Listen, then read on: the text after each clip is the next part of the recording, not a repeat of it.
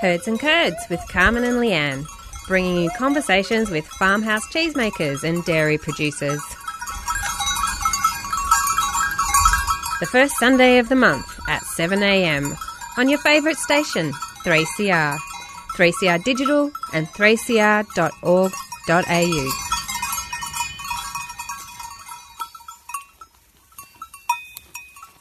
Welcome to Herds and Curds. On this week's show, Carmen takes us on a trip to Dreaming Goats Dairy in the Macedon Ranges.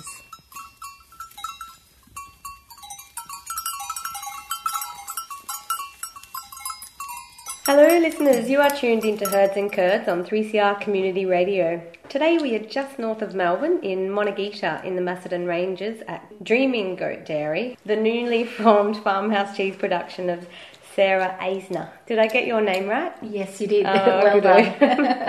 so, hi Sarah, welcome to Herds and Curds. Thank you for having me. Oh, it's a pleasure. You are farming goats. How many goats? Since when? And so we now have 24 goats on the farm, and 10 of them are milkers, uh, which we have built up from the two matriarchs of our herd, Kira and Blueberry, which we first got in five years ago. Wow! So you've been you've had the goats for five years, and then you've slowly built up to twenty four goats. That's right. It's been a mixture of um, kidding on the farm, buying in some goats, and also um, having some artificial insemination done. Okay. And what breed are they? We have a mix of breeds, partly because we we like the idea of having genetic diversity on the farm as much as possible. Um, majority of our herd is Saanen. We have just bought in four Toggenburg babies that we'll be putting into kid later in the year. And we have one buck who is half Saanen and half La Mancha. Let's talk about him because we've just been visiting him actually. He's a little mm. four month old buck. He was born in November, November. last year. Yep. And let's talk about him because he's got these very special ears. That's right. So he has little nubs of ears, but the pure La Mancha goats have no ears whatsoever. And do we know why? I'm not sure why they don't have ears, but their milk is meant to be quite high in butterfat, and they're meant to be a really nice, friendly, docile breed to work with. Oh, well, they're two lovely qualities. One, mm. we love butterfat cheese making, and of course, it's nice to have a a, a calm, lovely buck because they can mm. be pretty feisty, can't they? That's right. And I think before um, he was born on the farm, we we were going to keep doing artificial insemination and not have a buck. But once we, we were actually hoping he would be a girl, but once he okay. was once he was born, we thought uh, we'd really like to see what um, interesting qualities he brings to our herd, so we'll keep him and we'll use him for mating. And so he's actually your first physical buck on on this property, then. That's right. We had another boy born a couple of years ago, but um, we wethered him when he was a baby, and he um, he hangs out with our teenage girls now. Mm. And so, apart from that, have you had only females that have been born? Here? That's oh no no the other bucks when we have boys that are born, we keep them here uh, and hand rear them until they're weaned, so until they're about three or four months old. Mm-hmm. And then a good friend of mine up in Tullarook runs a meat goat farm on um, 600 acres, and we feel quite comfortable with our boys going to roam around on his 600 oh, acres. I think that might be every goat, dairy goat farmer's mm, dream is to have yeah. a, a meat goat connection where they can live out their lives a little bit longer on a on another That's farm. Right. Yeah. Oh, how wonderful.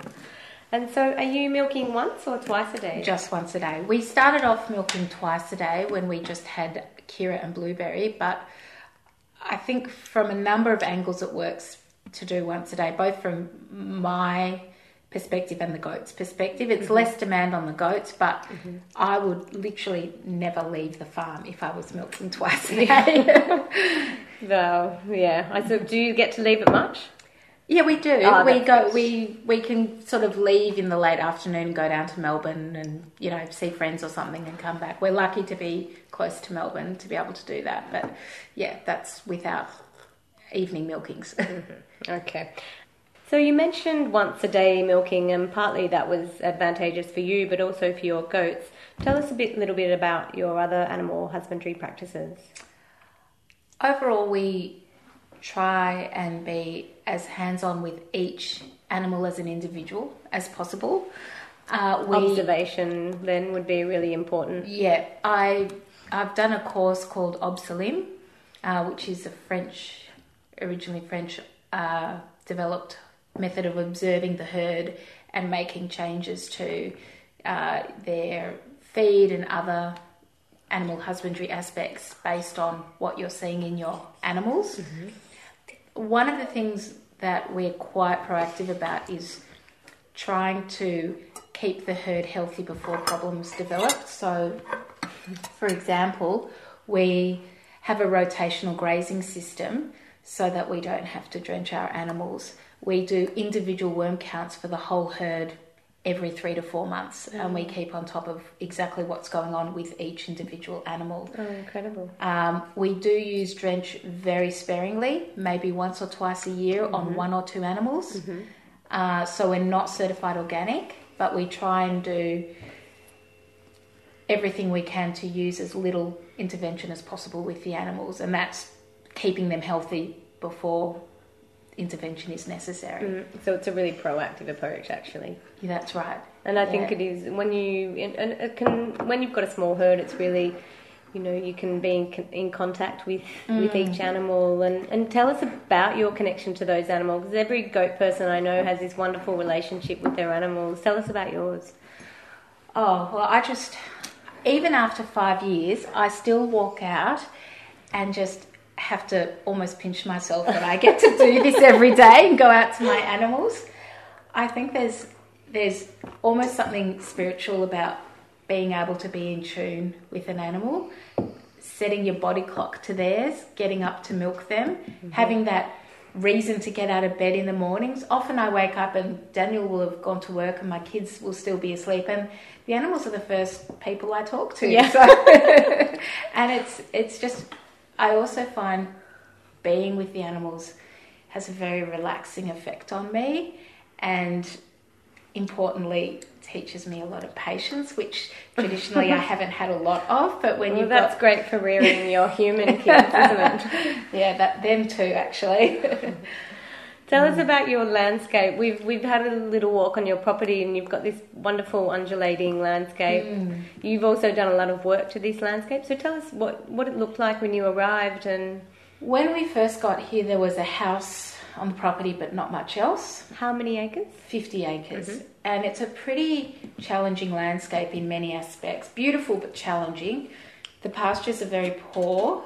It's very rocky um, and difficult to get machinery on. So, in terms of pasture improvement, we're quite limited in that sense. So, uh, we really need to work with the animals through rotational grazing and things like mm-hmm. that to try and get the most out of our pastures.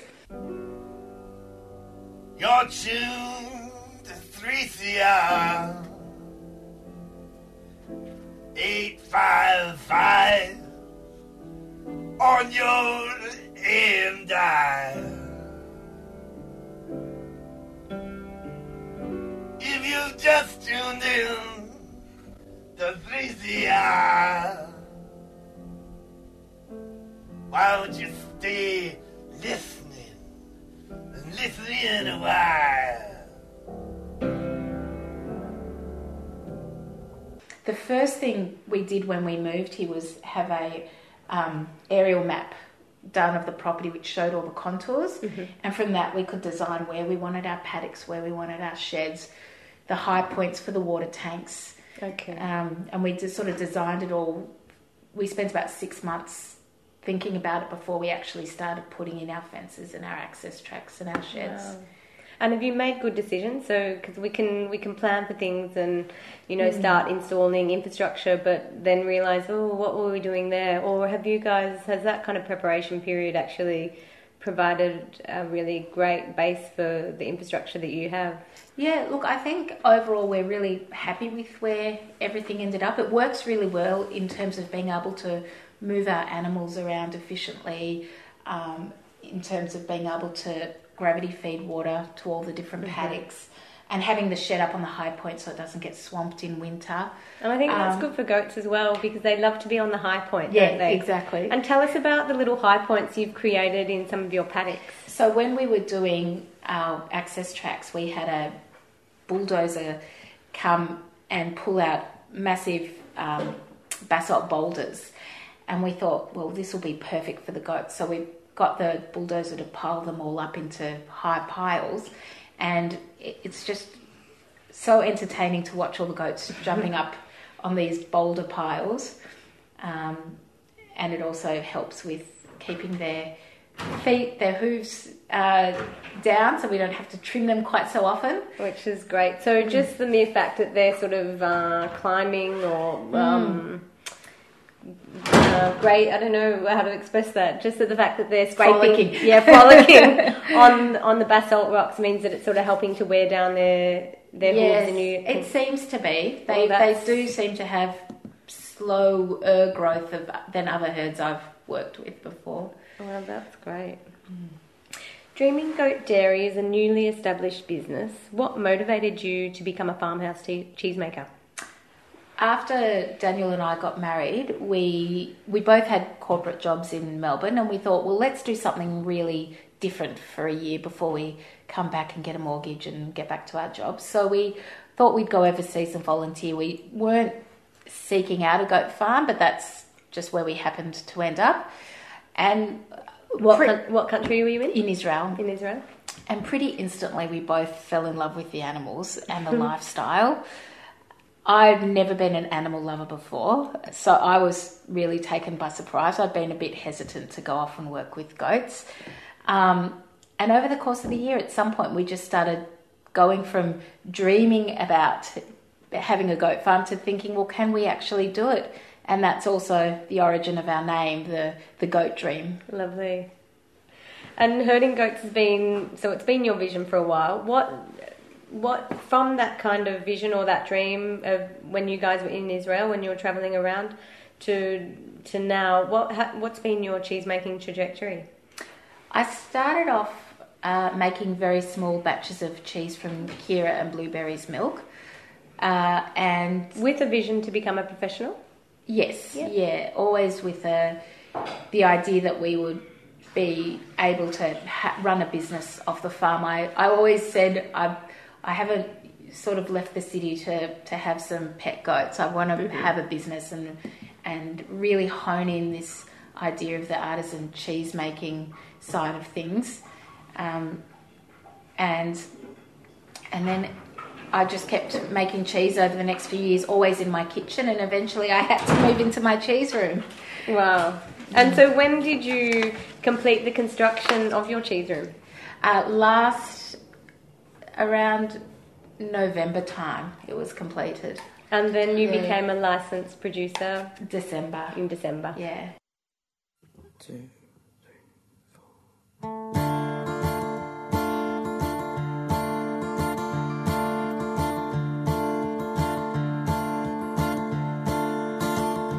She had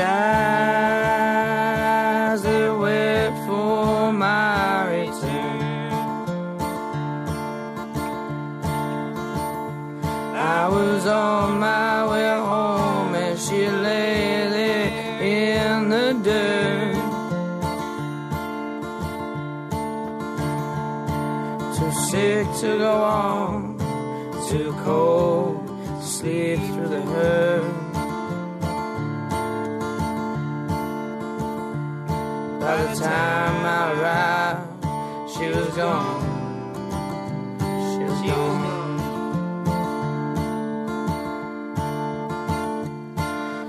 Took her in my arms and walked her out to the car.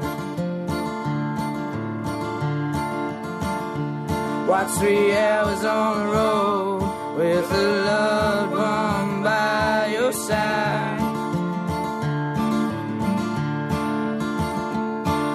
I took her to that place where we freely ran through the night.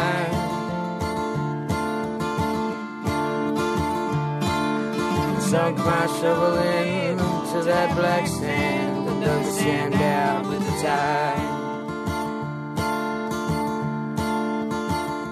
With my hands around her chest, I lowered her into the ground. I filled that hole back in and got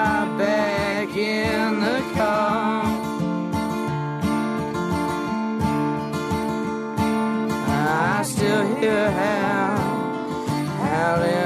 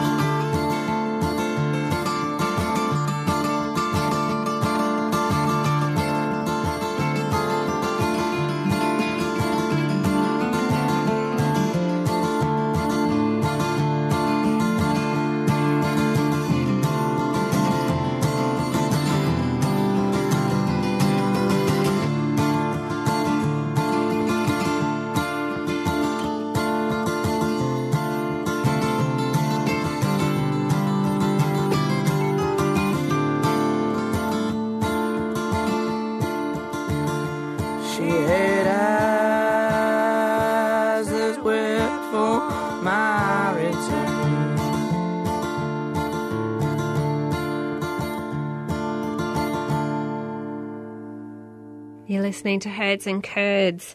The song we just heard was the amazing Cash Savage with Howling for Me. Now let's get back to the Macedon Ranges, where Carmen is in conversation with Sarah Eisner of Dreaming Goats Dairy. Who have we got here? This is Avshi, my son. You might hear him in the background. How are you going? no? That's okay. So, where were we? Can How is- go in the other room for a bit? Have you have you made a lovely picture for your mum? Yes. Do you ever draw goats? No. What to, what was your favourite cheese? You and I have just eaten cheese together. What did you love? You can say what you liked, actually. What was it?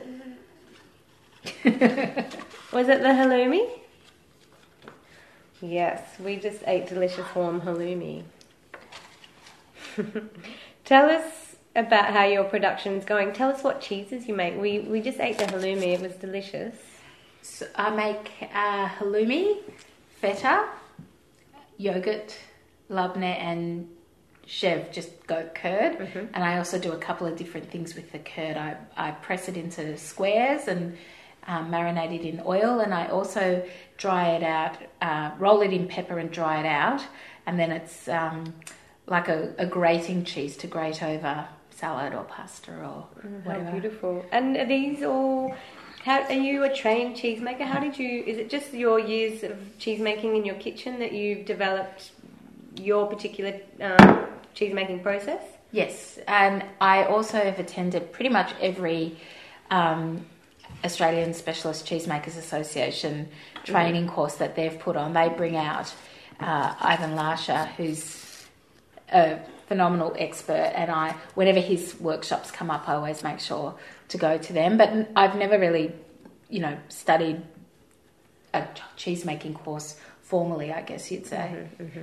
And so, when do you come? Is there any ever, ever any issues? And what do you do if you need to troubleshoot on a particular production issue? Or One of the things that I love about this industry is how collaborative people are and how open people are. Mm-hmm. I have a number of cheesemakers I can call up to ask questions, and everybody's extremely open with their processes, with sharing information, with, with sharing recipes. And that's one of the things I really love about the industry is how how everybody works together, especially now that there's an Australian Specialist Cheesemakers Association to sort of formally bring us all together during Yeah. the year. yeah, there's a great deal of camaraderie, isn't there? Yeah. And there do you is. engage with the technical forum as well? Yeah, I do. I uh, I follow all those email threads closely. Yes, I do, I do too. I find them very interesting, actually. And and so when you were constructing your business, did you, what kind of challenges did you come up with in terms of your cheese making room? Uh, well, one of the massive challenges was we bought everything secondhand, so we didn't anticipate quite how difficult it was going to be to get it to a state that it could be a dairy food safety approved Okay. facility. So it took three months to clean all the Bondor panels, Oh, right. and each panel had to have the silicon meticulously scraped off without scratching the Bondor Unreplaced. and uh, a- and then and then put up again from Oh, scratch. wow. So, look, financially, it would have been too difficult to build something new. So it was a Mm-hmm. great option for us. But I think one of the biggest difficulties with the industry is that huge barrier to entry, the financial cost Yeah. of building a facility. It's cost prohibitive, isn't it? It is, and I know a lot of um, small farmers who make beautiful cheeses who could just never take that step because of that cost barrier. And it would be great if there was a way that either there was a separate licensing regime for very small producers, or whether there were some scope for shared facilities so more people could share their beautiful cheeses. And I think it's also good to enlighten consumers actually why farmhouse cheese can actually be a little bit more expensive than some of the Mm. imported, the uh, similar cheese of an imported Yes, product. Yeah. So it does help to explain some of those definitely. differences. cost of producing. Mm. You're listening to 3CR Radio. Do you feel optimistic about what you're doing and about our industry? I do. I think even over the last five years that I've been working towards um, getting the business started, I've seen other small cheesemakers pop up. Mm-hmm. And when that happens, my reaction is that's fantastic because the more of us there are, the more consumers will know us. Yeah, and and, the more of the market there will be. Oh, that's good. And there's just So you don't feel threatened by there's that? There's no sense, at least not for me, of feeling like, oh, there's, you know, they'll take my market share. I think the market share is bigger than the products that are being produced now. Mm. I mean, if you go to places in Europe, every small town has a cheesemaker, mm. and we just don't have that same history of culture mm. in Australia. So there's a lot of room for more um, farmhouse cheesemakers. And do you think that consumers are changing? Like, you know, people are regularly or daily buy, you know, they're buying cheese very regularly. They're, it's part of their daily diet, as it would be in Europe. It's hard to say because the people who I see are the people who go to farmers markets. Hmm. So I have a very uh, narrow vision of what the consumer looks like, and but those consumers are are more informed. They're seeking out local, ethical, sustainable products. Hmm. But how much of that reverberates through the wider consumer group, hmm. I'm not sure. Yeah, and how representative is that that yeah. consumer group? Mm. Um, finally, what advice would you give to somebody that wanted to start a farmhouse cheese production? Make contacts. Make contacts. make contact and call people up and ask to visit. That's what I did when we got back. Other to Australia. producers? Other producers, other dairy farmers, every single person I called up and I said, "Look, I want to start um, a farmhouse cheese business. Can I come and visit and see what you do?" Did everybody say yes? Everybody said yes. Everybody opened their doors. Everybody was really transparent with me with the issues that they face. Uh, the other thing I would say is join industry associations so you've got those connections because you know without coming from a farming background or a cheese making background it's really important to have that network that you can call upon otherwise you're you you really will struggle to sort of overcome all the hurdles along the way that that there are when you're setting up a business of this nature. Mm, wow. Well, thank you. Thank you for giving us the time to chat today. And in fact, you've even had time to make biscuits today, which is incredible. So we're going to eat some some of your beautiful cheese and and your biscuits. Thank, Thank you, you so Sarah of. Dreaming Goat Dairy. Very beautiful. Thank you.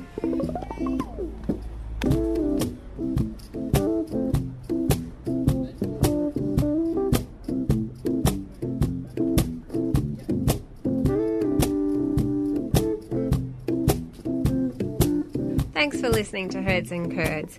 You can let your friends and family know about Herds and Curds and suggest they listen back on the 3CR website via our program page. They can also find us as a podcast.